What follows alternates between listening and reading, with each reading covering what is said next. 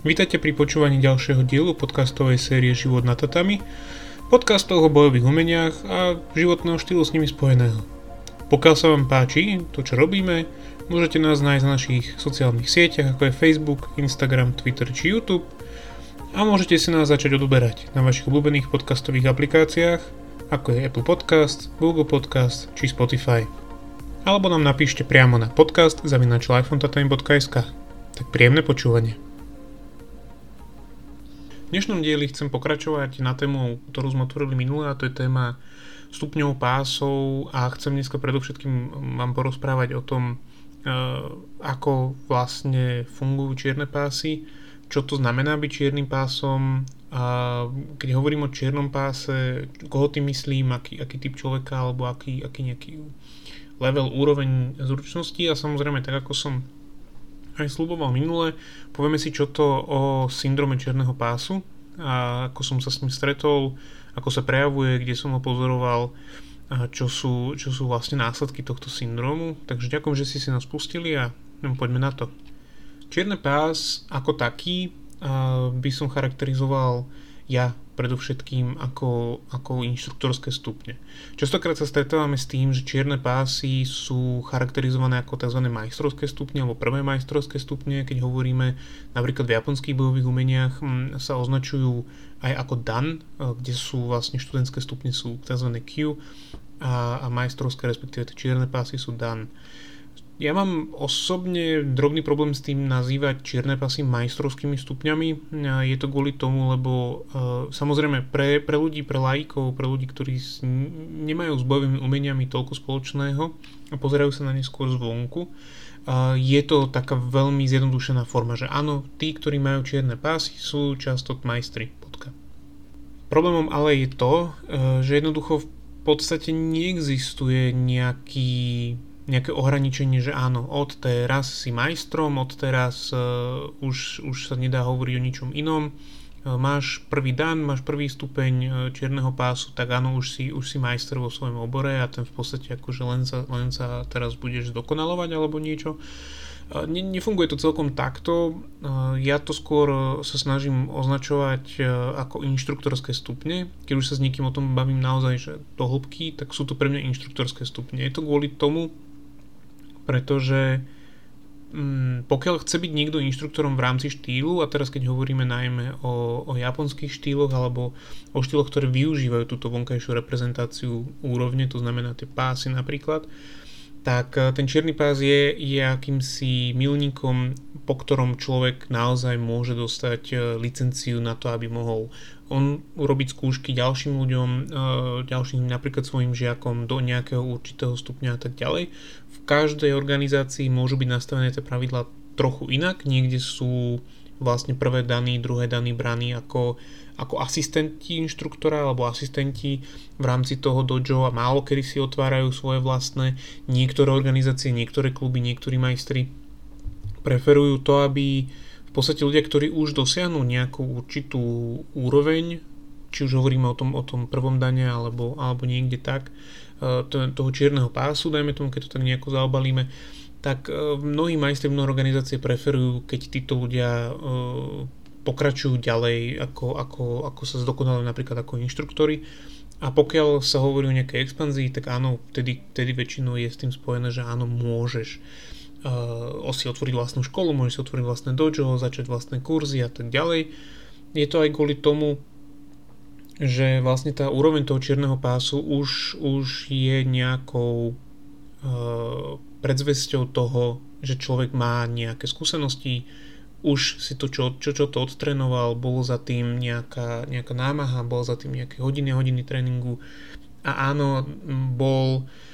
za tým aj častokrát nejaký, mm, nejaký proces overenia týchto znalostí a týchto zručností skrz e, skúšky technickej vyspelosti, tak ako sme sa o tom bavili aj minule, kde v podstate ide iba o overenie nejakého štandardu, či ten štandard daný človek dosahuje alebo nie a je irrelevantné, či ho presahuje. Je to vždycky fajn, pokiaľ ho presahuje, ale ono stačí, aby, aby v podstate za, bola zaručená ten, ten štandard, to, čo má vedieť na nejakej úrovni, ako má vedieť. A preto rád hovorím o čiernych pásoch ako o inštruktorských stupňoch, preto lebo byť majstrom je niečo úplne iné, ako mať nejaký konkrétne pás, farbu pásu, nejakú farebnú kombináciu alebo nejaký titul, ktorý vyplýva z nejakej úrovne, ktorú ste dosiahli. Um, skôr ten, ten majster je o, o tom naozaj, ako zvláda tú techniku, prípadne tú filozofiu toho štýlu, akým spôsobom dokáže reprezentovať to bojové umenie. A samozrejme, že sú aj určité faktory, ktoré do toho zasahujú, ktoré sú um, oficiálne a tak ďalej, ako napríklad majster je buď zakladateľ, alebo najvyšší technický stupeň, aký je,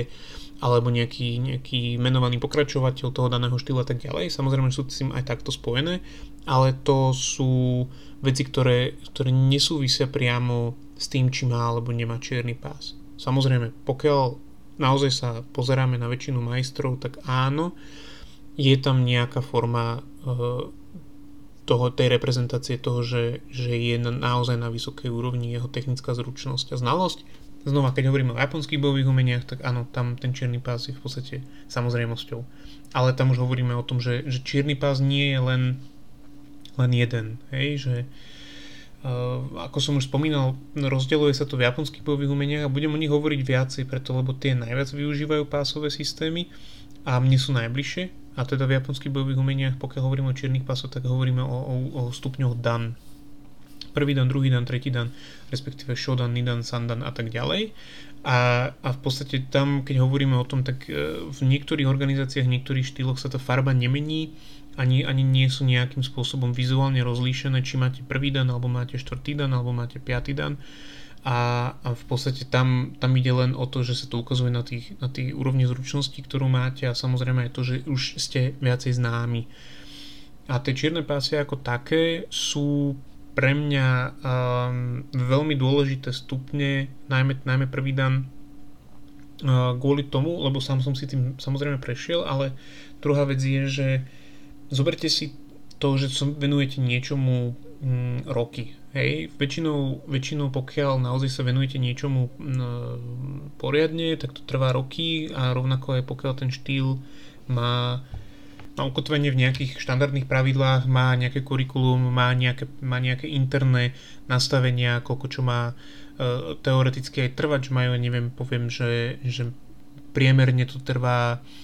4 roky, kým človek dosiahne čierny pás. Nie je to o tom, že, že niekomu proste zaplatíte alebo dostávate stupne za dochádzku, ale že naozaj tam sú nejaké pravidlá, nejaké e,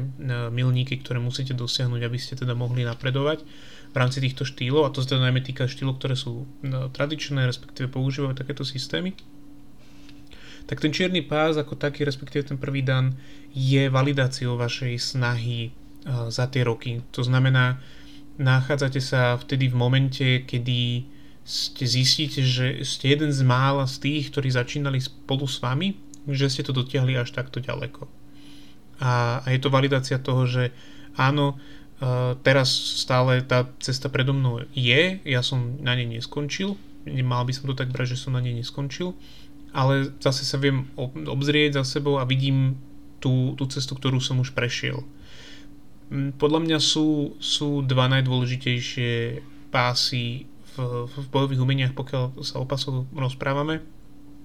A teda biely pás je, je dôležitý, ale biely pás je automaticky, pokiaľ začnete trénovať. Pre mňa najdôležitejší v podstate ten, tie, tie prvé skúšky, ten žltý pás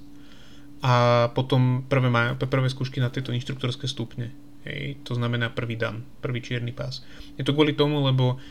prvé skúšky sú, sú častokrát tie, ktoré, ktoré uh, vás nakopnú. Uh, je to prvá skúsenosť s takýmto nejakým uh, overovaním si vašich znalostí, vašich zručností a je to rovnako aj, aj prvý moment, kedy sa stretávate vlastne s, s tou zmenou tej, tej farby a s tým, že aha, už teraz keď prídem na budúce na tréning, tak keď sa pozriem po svojej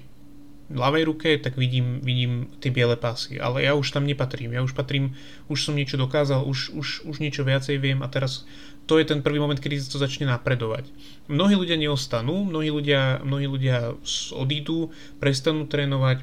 Sa hovorí o štatistikách, že v podstate jeden, jeden zo 100 ľudí, ktorí, ktorí trénujú karate, dajme tomu, sa do, dosiahnu ten prvý dan všetci ostatní v podstate to vzdajú niekde po ceste, e, to je jedno v akom stupni, to je jedno v akom roku, to je jedno z akého dôvodu, ale jednoducho opustia túto cestu.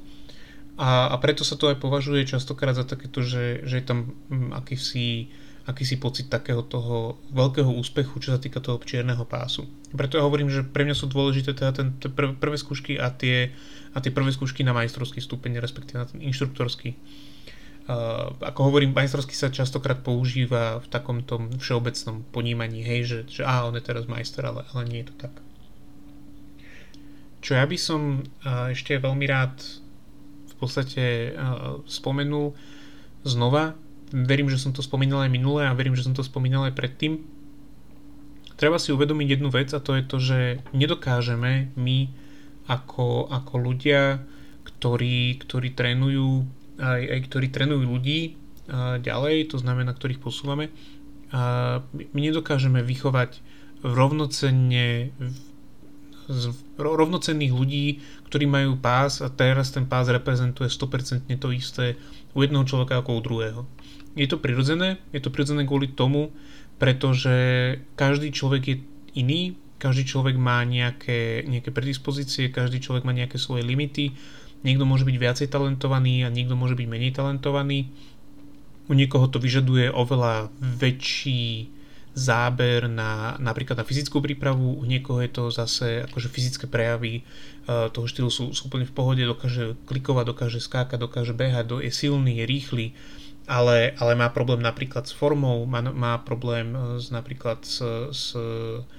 s doťahovaním nejakej techniky, má problém s pochopením nejakých princípov, preto lebo to pre ňu nie je prirodzené a to je to, čo musí prekonať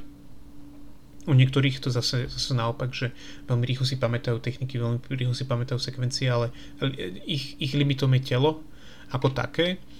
No a preto vlastne e, sa snažím vždy aj svojim študentom povedať to, že vy nemôžete sa pozerať na to, že keď mám teraz ja napríklad e, čierny pás, tak vedľa mňa postavíte niekoho iného, ktorý má, ktorý má čierny pás z rovnakého štýlu, bol, daný, bol, bol uznaný rovnakým majstrom, a v podstate viete rovnaký štandard, lebo to by tam malo byť zachované, že my vieme rovnaký štandard, to znamená, vieme rovnaké penzum informácií, rovnaké penzum technik spraviť, ale my nie sme rovnocenní v tom, že, že proste niektoré veci môžem vedieť ja lepšie, niektoré veci môžem vedieť ten druhý lepšie, niektoré veci mne, mne idú menej dobre, ale stále zvládam ten štandard a niektoré veci idú zase, zase tomu druhému horšie, ale zase splňa ten štandard. A s týmto sa veľakrát stretávam aj, aj v rámci, keď to tak nazvem v úvodzovkách, akože civilom, respektíve človekom, ktorý netrenuje, ale nejakým spôsobom sa v tých pôvodných umeniach pohybuje. Ako, ako jedna z tých vecí, s ktorými sa, s ktorými sa častokrát stretávam, je práve to, že že aha, pozri sa na neho, však, však tak, tak nejako by to malo vyzerať. Hej? Že, že proste nejaký človek naplňa skôr predstavu toho človeka, ktorý netrenuje, že áno, tak toto by mal byť, toto by mal byť vedieť čierny pás, aj takto by mal vyzerať fyzicky, takto by, mal, takto by sa mal hýbať a, a takto by to malo vyzerať, keď on niečo spraví, ale de facto to nič nehovorí o tom, že či to, to že ja to urobím a vyzerá to, vyzerá to na, na pohľad možno horšie, ale výsledok je rovnaký a vyzerá to horšie len preto, lebo proste niekto má viacej taký ten, ten nábeh na, na tú prezentáciu tak to neznamená, že ja som horší čierny pás ako ten druhý. Nie, neexistuje nič, nič také, čo, čo, čo by vás dokázalo odlišiť v tom, že, že vy ste horší ako ten druhý. Jediné, čo sa dá povedať, že áno, tento človek by nemal mať čierny pás vtedy, keď nesplňa ten štandard na to, čo, čo je vlastne v rámci tej organizácie alebo v rámci toho nejakého koncenzu naprieč štýlom, hej, keď hovoríme napríklad o jujutsu alebo o karate alebo o judo, tak sú určité uh, ako keby som povedal koncenzuálne štandardy. Nie, nie vždy sa to musí odzrkadlovať priamo v tom, v tom kurikulu, ale, ale sú tie štandardy naprieč, naprieč jednotlivými školami, ktoré sú uh, koncenzuálne chápané. A teraz, keď ten človek nesplňa ten štandard, tak áno, vtedy sa môžeme začať diviť, prečo tento človek je čierny pás, k tomu ho udelil, za akých okolností to bolo. A práve takto sa najčastejšie odhalujú podvodníci, respektíve ľudia, ktorí, ktorí to neberú možno vážne alebo zlyhali ako inštruktori, zlyhali ako majstri. A, a v podstate e, ľuďom dávajú pásy, kedy nemajú a, a stupne, na aké nemajú. Tak ako som ja hovoril aj, v minulých dieloch, e, človek by mal ísť na tie skúšky, respektíve na, na, na tej skúške, aby si to overil a, a dokázal, že áno, to ten štandard zvládam, až vtedy, keď je na to pripravený. A to vie on sám, či sa na to cíti pripravený a hlavne jeho inštruktor, či aj ten inštruktor teda s tým súhlasí, že áno, si na to pripravený a keď je vlastne dohoda, respektíve zhoda na, na, na, na, na obidvoch stranách, tak až vtedy to človek má ísť vlastne predviesť tomu, tej komisii, tomu majstrovi alebo, alebo nejakej komisii a, a v podstate tam až teda aby som to tak povedal, človek by nemal ísť na blind na tie, na tie skúšky. To som už ale spomínal aj minule. A rovnako to platí o, o žiackých stupňoch a rovnako to platí aj o inštruktorských, respektíve ešte vyšších stupňoch. Čo je, je z jednou z takých e, zaujímavostí, ktoré málo kedy ľudia vedia, je, že sú určité hranice tých čiernych pásov, tých danov, odkedy sa už v podstate skúšky viac menej nerobia. A je to kvôli tomu, že v podstate to kurikulum dokáže obsiahnuť len, len, len určitú hranicu naplnenosti, hej, že toto je to, čo by si mal zvládať ako štandard. A potom, čo už sa vlastne hodnotí, je buď uh, napríklad prínos pre, pre danú školu, pre daný štýl, pre danú organizáciu. A, a to nie len v tom, že niekto organizuje semináre alebo, alebo uh, vystupuje na, na nejakých talk show, podcastoch a podobne, ale že naozaj, že sa snaží uh, buď uh, vychovávať ďalšie generácie, alebo, alebo robí aj nejakú, nejakú kvázi výskumnú činnosť ohľadom tých technik, že jednoducho zdokonaluje ten štýl samotný a stará sa o neho, aby ten štýl dokázal prekvítať a rásť a, bol zachovaný aj do, do ďalších generácií. Prípadne, prípadne sa to ešte rieši tak, že sa stretnú uh, niekoľký, niekoľký naozaj, že, že majstri v rámci tej organizácie alebo v rámci toho, toho daného druhu bojové umenie aj z rôznych organizácií, z rôznych škôl a viac menej sa zhodnú na tom, že áno, tento človek uh, je naozaj dobrý a myslím si, myslíme si, že by sme mu mali udeliť ten stupeň a potom už sa vlastne, ale to už hovoríme o, o ľuďoch, ktorí majú 5. 6. dany a vyššie, hej, to, je, to, to nie je niečo, to nie je niečo ako, ako keď niekto je naozaj že šikovný a teraz teraz sa stretne nejaká skupina uh, ľudí, ktorí majú druhý stupeň čierneho pásu a povedia si, že áno, ty, ty dostaneš prvý, prvý dan. To sa, to sa ne, nerobieva. Tam väčšinou je nejaká tá hranica, ktorá, ktorá, je, ohranič, ktorá je spôsobená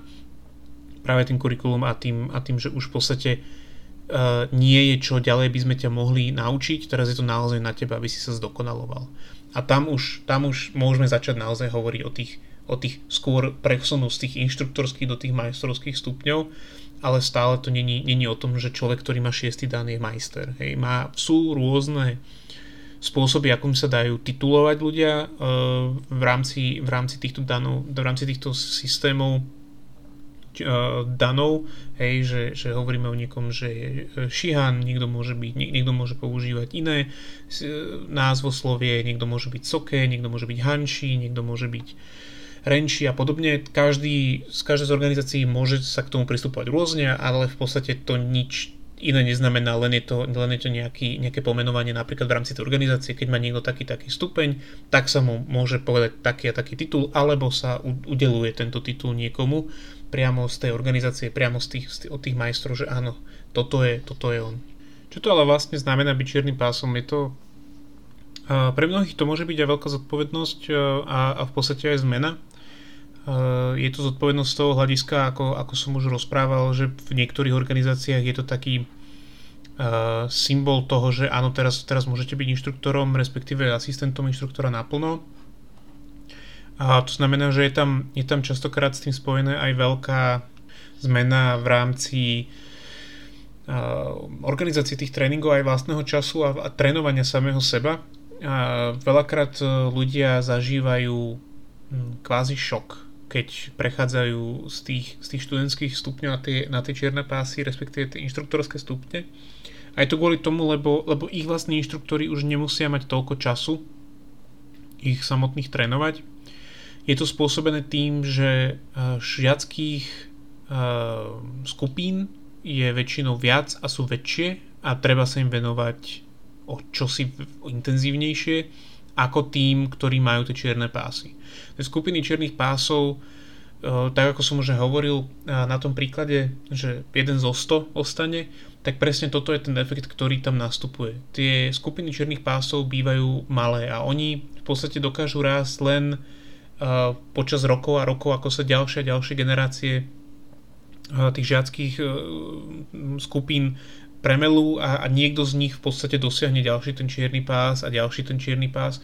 ale v podstate oni, oni nenarastajú takým expanzným spôsobom, ako, ako dokážu naraz žiacké uh, skupiny, keď máte nejaký nábor, alebo vyhlásite nejakú akciu, alebo proste nejaký boom existuje uh, v, rámci, v rámci tých bojových umení. A tým pádom vy zistíte, že vám, na vás tí inštruktori už nemajú toľko času, preto lebo každý môže trénovať len, len určitý počet hodín za týždeň. A keď hovoríme o tom, že naozaj tí veľa tých inštruktorov, najmä na Slovensku, to robí ako voľnočasovú aktivitu, vrátane mňa, to znamená, že cez deň máme, máme normálne prácu, od rána do večera, po prípade na nejaké smeny a tak ďalej. A po večeroch e, a po obediach a cez víkendy sa venujeme tomu, že trénujeme ľudí. A teraz si predstavte, že máte e, skupiny žiakov, ktorých musíte viesť na pravidelných tréningoch a teraz máte aj, aj skupinu čiernych pásov, tak im môžete tiež vyhradiť len nejaký určitý uh, časový úsek zo svojho, zo svojho voľného času. Napríklad raz za dva týždne máte, máte spoločný tréning, alebo len raz za týždeň máte, a to je naozaj že super, keď máte raz za týždeň spoločný tréning extra len pre čierne pásy. No a tam vlastne nastáva ten, ten šok, že ľudia, ktorí sú zvyknutí na určitú úroveň pozornosti zo strany svojich majstrov alebo zo strany svojich inštruktorov ju začínajú uh,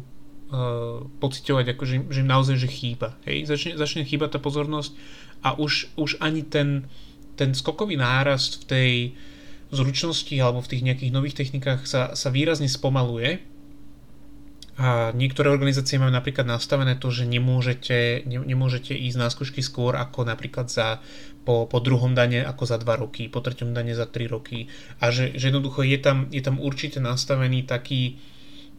tá, taká, taká hranica toho, že, že človek musí aj dozrieť v rámci tých, v rámci tých stupňov už tých inštruktorských vyšších a, a už po, potom, keď už sa bavíme naozaj vysokých, že jednoducho je tam, je tam nával toho, že je to celoživotné vzdelávanie a, a jednoducho nemôžete očakávať, že teraz ja budem v roku 2021 dan, v roku 2021 druhý dan, v roku 2022 tretí dan, 2023 štvrtý dan a potom čo? Akože že narazím, zrazu narazím niekde a, a, a akože hotovo. Pre niektorých sa to môže zdať e, ako umelo vytvorené, ja to vnímam skôr ako, ako naozaj nástroj na to, na to dozretie tých ľudí. A preto mnohí, ktorí, ktorí vlastne sa preklopia z tých, z tých študentských a naozaj žiackých do takých tých už, už, na, už tých vyšších skupín, tých čiernych pásov, do tých inštruktorských, kde už pomáhajú a tak ďalej, zažívajú to, že jednoducho je tam veľká zmena toho tréningového návyku a je tam veľká zmena toho, toho že podstate uh, ja už teraz nie som priorita úplne číslo jedna, ale máme prioritu práve u tých žiakov, ktorí potrebujú uh, veľa motivovať, veľa ťahať, aby, aby jednoducho to nevzdali, aby neodišli. A bude predpoklad, že pokiaľ už mám čierny pás, tak tak ľahko neodídem, preto lebo sa viem sám seba motivovať, viem, viem sám trénovať, viem, kde mám limity, viem, kde mám, viem, kde mám uh, silné stránky, na, na čom potrebujem popracovať a tak ďalej. A využívajú sa práve vtedy na, na, to, na, na tú motiváciu tých nižších stupňov tých žiakov, aby, aby v podstate aj, aj pomohli s tým tréningom a odbremenili toho inštruktora samotného od toho, od toho hlavného inštruktora, od toho, ako, ako vlastne sa, sa celý, celý čas len stará o všetkých, tak častokrát využíva on tie vyššie pásy, tie čierne pásy na to, aby mu pomohli odbremeniť tie tréningy, že teraz môže, môže viacej nabrať, načerpať sily, môže sa sám, sám sa musí venovať vlastnému tréningu. A toto je, čo častokrát tí žiaci nevidia, že my ako inštruktori, eh, pokiaľ ja stojím na tom tréningu a teraz neviem, máme tréning 2-3 krát do týždňa, týždeň má 7 dní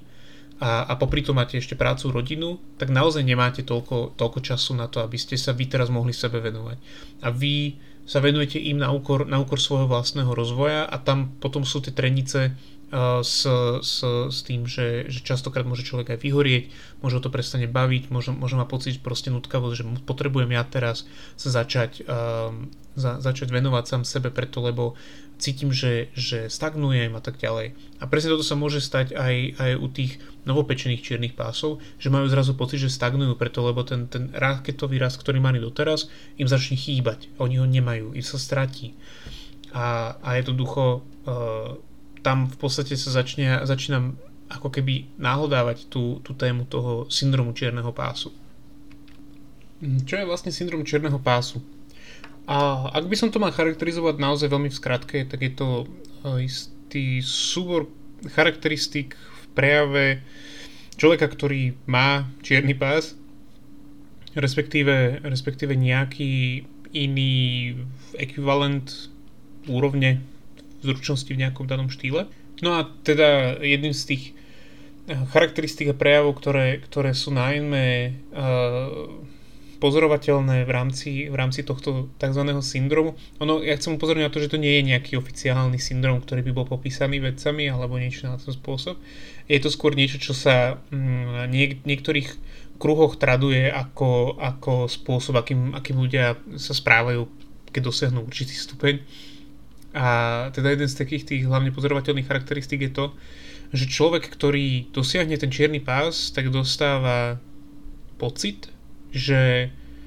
už ho je málo čo možné naučiť. To znamená, že má taký ten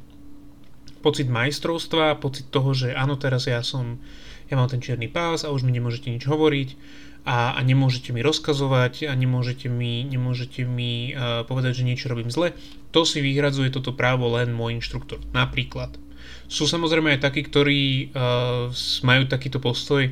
a, a, nie, a vylúčujú aj svojho inštruktora z možnosti ho niečo povedať. E, môže to byť človek, ktorý jednoducho dosiahol určitú métu v živote a teraz má pocit, že tak povediac zjedol múdrosť sveta a častokrát sa aj stáva, že takíto ľudia začínajú uvažovať nad tým, že si založia vlastný štýl, a ktorý akože oni budú, oni budú teraz tí, tí veľmajstri v ňom a, a oni budú môcť dávať ľuďom tie pásy a oni vlastne budú kontrolovať, čo sa deje. A častokrát to môže byť aj, aj o tom, že v podstate um, môžu im hovoriť ich majstri a len ich majstri v rámci ich štýlu a ich, ich školy, že niečo robia zle, ale ako náhle niekto im sa snaží poradiť, alebo sú, dajme tomu, na seminári, kde, kde inštruktor má niekto iný, ktorý inštruktorom sú úplne iného štýlu uh, a, a a trénuje pod ním, lebo má ten, má ten daný inštruktor napríklad kurz, hodinu, niečo a ten inštruktor mu, mu ten majster mu, mu povie tomuto čiernemu pásu, ktorý trpí tým syndromom, uh, že robí niečo zle. Hej, dajme tomu, že, že napríklad toto nerob, lebo, lebo to môže mať za následok to, že sa napríklad odkrieš, môžeš, môžeš dostať ranu, alebo toto nerob, preto lebo ten ďalší krok v tej technike uh, nebude fungovať tak dobre, preto lebo stratíš tú výhodu, ktorú máš teraz a tak ďalej. A čo sa tu takýchto ľudí častokrát deje, je to, že oni zatvrdnú v tom, čo si myslia, že je správne a just to tak nebudú robiť. A vzniká u nich taký pocit, že ale veď on aj tak nevie, o čom hovorí, preto môj majster ma to takto učil. V podstate na, na, nastáva také uzavretie mysle. A je to v priamej kontradikcii v priamom rozpore s bojovými umeniami ako takými.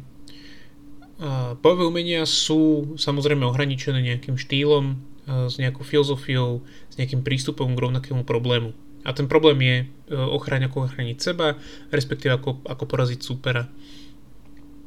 A, a tie rôzne prístupy samozrejme vyhovujú rôznym ľuďom z rôznych príčin a, a jednoducho není, není na tom nič zlé. Hej, keď ja si myslím, že uh, hej, pri, pri každom nejakom úhybe vykračujem ľavou nohou, alebo uh, všetky techniky zakončujem uh, pravým kopom, alebo čokoľvek to môže byť, to je absolútne jedno. Je to jednoducho len ten prístup. A čo je problémom je, pokiaľ si ale ja myslím, že ten môj prístup je jediný dokonalý, jediný dobrý a jediný správny. To sú, to sú veci, ktoré spôsobujú veľa, veľa, veľa problémov na poli bojových umení a a práve tieto, um, ako by som to nazval, myšlienkové pochody, asi by bolo to najlepšie, ako to nazvať. Práve tieto myšlienkové pochody spôsobujú všetky tie trenice medzi jednotlivými štýlmi, medzi jednotlivými školami, medzi jednotlivými organizáciami, medzi tým, že keď niekto robí aikido, tak nevie o čom je boj, medzi tým, že keď niekto robí brazilské jiu tak nevie zase ako, ako vydržať na nohách, lebo proste všetko ťahá na zem a teraz akože nie všetko o grapplingu. Je to o tom, že uh, ten, ktorý je tajský box, tak vyhrá vo všetkom, lebo však sú tvrdí a tak ďalej, tak ďalej. Tam v podstate akože ľudia, ľudia častokrát um, sa, sa záveru možno, aby sa ochránili, aby ochránili to presvedčenie, že to, čo oni robia, majú zmysel. Ja v tom nevidím zmysel sa zatvárať. Uh, podľa mňa je oveľa väčšia, väčší prínos pre vás, keď si uvedomíte, že to, to čo robíte, vás baví a, a takisto vám to prináša nie, nejaký osoch a viete sa, viete sa takú, a veríte tomu, čo robíte, neznamená, že pokiaľ začnete nad tým uvažovať, možno to začnete trochu aj spochybňovať, možno začnete hľadať iné princípy, iné prístupy, že devalvujete ten štýl, ktorý robíte, alebo zahadzujete to, čo ste robili doteraz. No a syndrom čierneho pasu sa práve prejavuje aj v tomto, že jednoducho uh, ľudia zjedia múdro sveta, povedia si, že nikto nevie lepšie ako ja, a preto, lebo ja mám predsa ten čierny pás, mne ho udelil ten a ten, vtedy a vtedy. A čo mi to tu teraz nikto iný hovorí? Preto, lebo ja viem. A bodka. A je to, je to aj o tom, že proste nespochybňujem samého seba, nespochybňujem svojho majstra, nespochybňujem ten svoj štýl. A častokrát je to aj o tom, tým, že nespochybnem samého seba, tak nedokážem ani spochybniť svoje rozhodnutie, že a končím, odchádzam a zakladám si vlastný štýl, lebo ja viem lepšie, a, alebo, alebo mám proste prístup k tomu, že, že ja nepotrebujem sa už učiť viac, lebo už všetko viem a jednoducho je to, je to naozaj len, len kaskadovitý problém s tým, že si predstavím, že ja viem lepšie, ja viem a mne nemôže nikto nič povedať, preto lebo ja viem, bodka. A práve toto je jeden z tých najväčších problémov čiernych pásov, respektíve tých ľudí, ktorí sa bojovým umeniam venujú dlhšie, že nastupuje to ego do takých rozmerov a do takých situácií, kde by naozaj nemalo byť a, a potom to ovplyvňuje aj ich samotných a oni si len tým ubližia. Niektorí sa z toho dostanú, niektorí pochopia, niektorým to trvá, niektorí sa z toho nedostanú vôbec, ale dá sa s nimi aspoň nejako vychádzať a sú naozaj dobrí v tom, čo robia a niektorí sa v podstate uh, dostanú do takej špirály, že v jednoho dňa jednoducho skončia sami, lebo s nimi nikto nechce spolupracovať, nikto s nimi nechce trénovať, alebo si založia nejaký podvodný štýl, ktorý iba stiaha z ľudí peniaze, alebo skončí ako nejaká, nejaká pseudosekta. Takže uh, tento syndrom černého pásu uh, je pomerne bežný a má rôzne úrovne E, najčastejšie to naozaj býva o tom, že, že človek je presvedčený o svojej, o svojej holej pravde a, a o pravde toho daného štýlu, ktorý on robí. A spôsobuje tento, tento syndrom a, e, sami, sami seba sa presvedčujeme o tom, že to je to, čo je to správne. Na druhú stranu a naj, najhorším možným spôsobom, ako tento syndrom zhoršiť, respektíve ako ho nechať plno sa prejaviť, je nič s ním nerobiť. To znamená, pokiaľ to inštruktor vidí a nechá to tak, respektíve možno aj v tom podporuje alebo sám ním trpí, tak je to len o tom, že jednoducho sa to cyklí a, a nič z toho dobre nevzíde. Tieto syndromy, tieto, tieto, tento syndrom a tieto, tieto prístupy k tej vlastnej pravde a tej ultimátnosti vlastnej pravdy sú uh, Príčinou, ako som už hovoril, mnohých rozpadov, schiziem v rámci štýlov, v rámci škôl, uh, môže to byť podporené aj tým, že proste niekto chce tie peniaze pre seba, niekto, niekto naozaj chce uh, mať tu ten, ten pocit toho, toho nasledovania jeho samého v tom, že áno, Všetci mi veria, že ja som teraz ten majster a ja sa za ňo vyhlásim a ja si teraz urobím vlastný štýl, spravím si k tomu logo, promo, všetko a jednoducho ľudia, ktorí sa do toho nevyznajú, nejaký sa vždycky nájde, kto to bude trénovať. Kto ho bude nasledovať a kto mu tie peniaze dá a v podstate takto, tá, takto sa iba cyklí ten, ten základný problém uh, možno toho, že on sám sebe možno neveril a preto sa, preto sa tak strašne úpel na to, že on predsa predsa vie všetko, všetko, všetko. Ako s ním bojovať, s týmto syndromom ako takým? Um, verím, že aj tieto podcasty samotné sú na to určené. Ja, ja, ja, tomu, ja tomu úprimne verím, že jednoducho, pokiaľ sa s ľuďmi budete rozprávať o rôznych štýloch a o tom, ako nás to jednoducho baví a nájdeme tú spoločnú reč na, na, na tej úrovni napríklad toho, že proste len nás baví ten pohyb a baví nás to všetko okolo, tak uh, dokážeme preniknúť jeden k druhému a, a ukázať mu, že to, že ja si myslím, že toto, čo robíš, mne nevyhovuje, respektíve, že ja by som to urobil inak, neznamená, že ty to robíš nutne zle. Samozrejme, že sú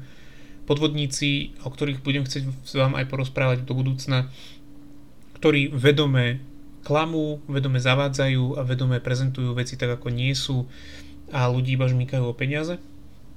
No o nich sa teraz nebavme, bavme sa naozaj o, ľudí, o ľuďoch, ktorí to robia z presvedčenia, ktorí to robia zo záujmu, ktorí to robia z lásky k tým bojovým umeniam, z lásky k tomu pohybu, z lásky k tej filozofii, k tomu svetu, k tomu životu, k tomu životnému štýlu, hej. A len teraz sa nastane to, že, že aby sme my teraz umelo nesedeli na opačných brehoch, ktoré sme si sami vytvorili, ale aby sme si uvedomili, že my naozaj proste ten, ten, ten život a ten svet je rôznorodý a každý má rád niečo iné, každému vyhovuje niečo iné, každý štýl je o niečom inom trochu.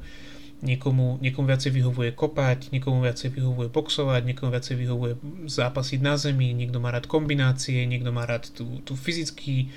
uh, fyzický challenge, ktorý je s tým spojený, tú výzvu, ktorá, ktorá je naozaj spojená napríklad so zápasením a tak ďalej, tak ďalej. Hej, aby sme si uvedomili, že my v podstate akože všetci robíme niečo, čo nás baví a že ten svet je jednoducho prepojený, preto lebo to telo sa hýbe len jedným spôsobom a tie techniky dokážeme nájsť nejakú variantu naprieč svetom. A to je to, čo je fascinujúce na tom najmä pre mňa, je to, že dokážeme nájsť, a mne sa to stáva, spoločnú reč jeden s druhým a kvôli tomu, lebo všetci robíme v podstate bojové umenia hotovo, vybavené, tam, tam, tam je bodka. To už, ako to nazývame, to, akú nálepku na to dáme, to, akú, akú uniformu pri tom nosíte, alebo aký, aký ceremoniál pri tom robíte, alebo či vôbec robíte nejaký ceremoniál, alebo či sa prejavuje najmä v ringu, alebo, alebo, je to, alebo je to tréning najmä pre seba, pre duchovný rozvoj, to je absolútne irrelevantné. Spoločný, spoločná reč je to, no čo je najdôležitejšie. A práve tú spoločnú reč najťažšie nachádzajú ľudia, ktorí majú už ten čierny pás. Častokrát sa to stáva práve kvôli tomu, lebo uh, indoktrinujeme samých seba v tom, v tej viere, že ja robím to, čo je to najlepšie, preto lebo ako náhle by som začal o tom pochybovať, tak začnem, začnem vlastne pochybovať sám o sebe a to je, to je pre človeka niečo nepredstaviteľné. To je, to je niečo, čo dokáže náhoda tú seba dôveru v to a teraz akože naozaj som tomu venoval 7, 8, 10 rokov a môžem si ja povedať, že to bolo na nič, lenže problém je v tom, že ono to je o tom, že ja si poviem, že to bolo na nič, že celé to môžem zahodiť. Ale to ja si môžem povedať, že aha, tak ja robím toto 10 rokov, takto, ale tento človek to robí lepšie. Tak sa to naučím a budem to ďalších 10 rokov robiť tak, tak ako on. A možno potom nájdem niekoho, kto to robí ešte lepšie. Alebo on sa niečo naučí odo mňa. A tak ďalej. Ono to v podstate len o tom uvedomení si, že my nie sme natoľko rozdielni, v tom, ako, ako sme sa veci učili. My nie sme natoľko rozdielni v tom, ako veci, veci chápeme, len tomu môžeme dávať iné mená, len tomu môžeme dávať iné významy, len pre nás to možno nie je také dôležité ako pre niekoho iného. My, my sme jedineční ako ľudia a tie štýly sú jedinečné vo, svoj, vo svojej forme práve kvôli tým ľuďom, ktorí ich robili pred nami, ale to neznamená, že, že existuje nejaký, ktorý je najdokonalejší, najlepší, najunikátnejší, najultimátnejší a tak ďalej a tak ďalej. Takže je na nás, ako ľuďo, ktorí, to, to, ktorí sa bojovým umeniam venujú roky, na nás, ktorí máme tie pomyselné čierne pásy, niekto ich aj naozaj má,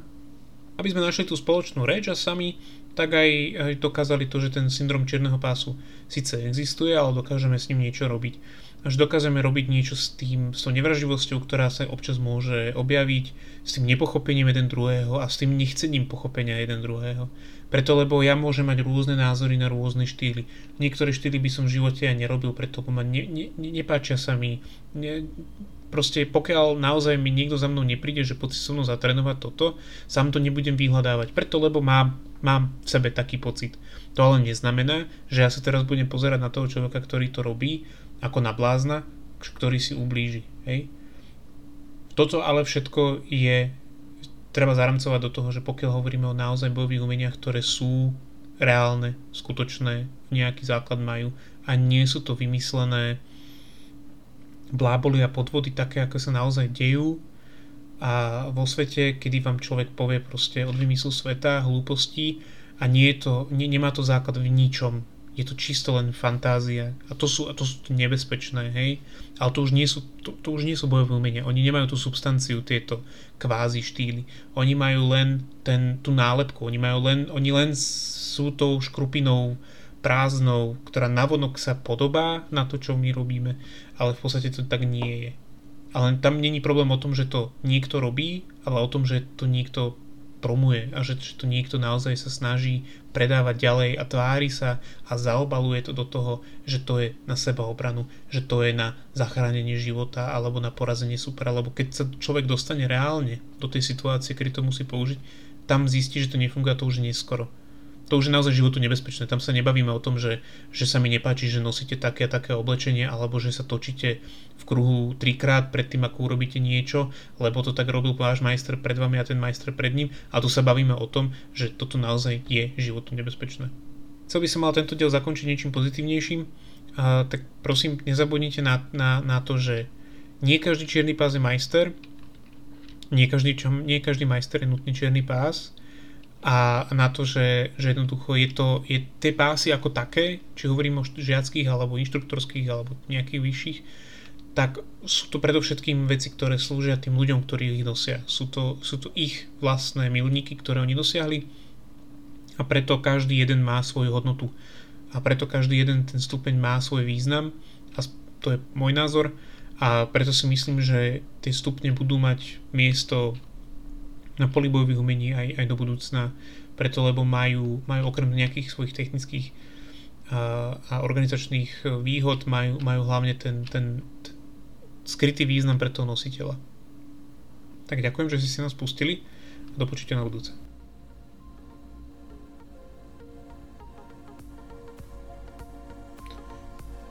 Ďakujeme, že ste počúvali podcast o bojových umeniach Život na tatami a dúfame, že sa k nám vrátite aj na budúce.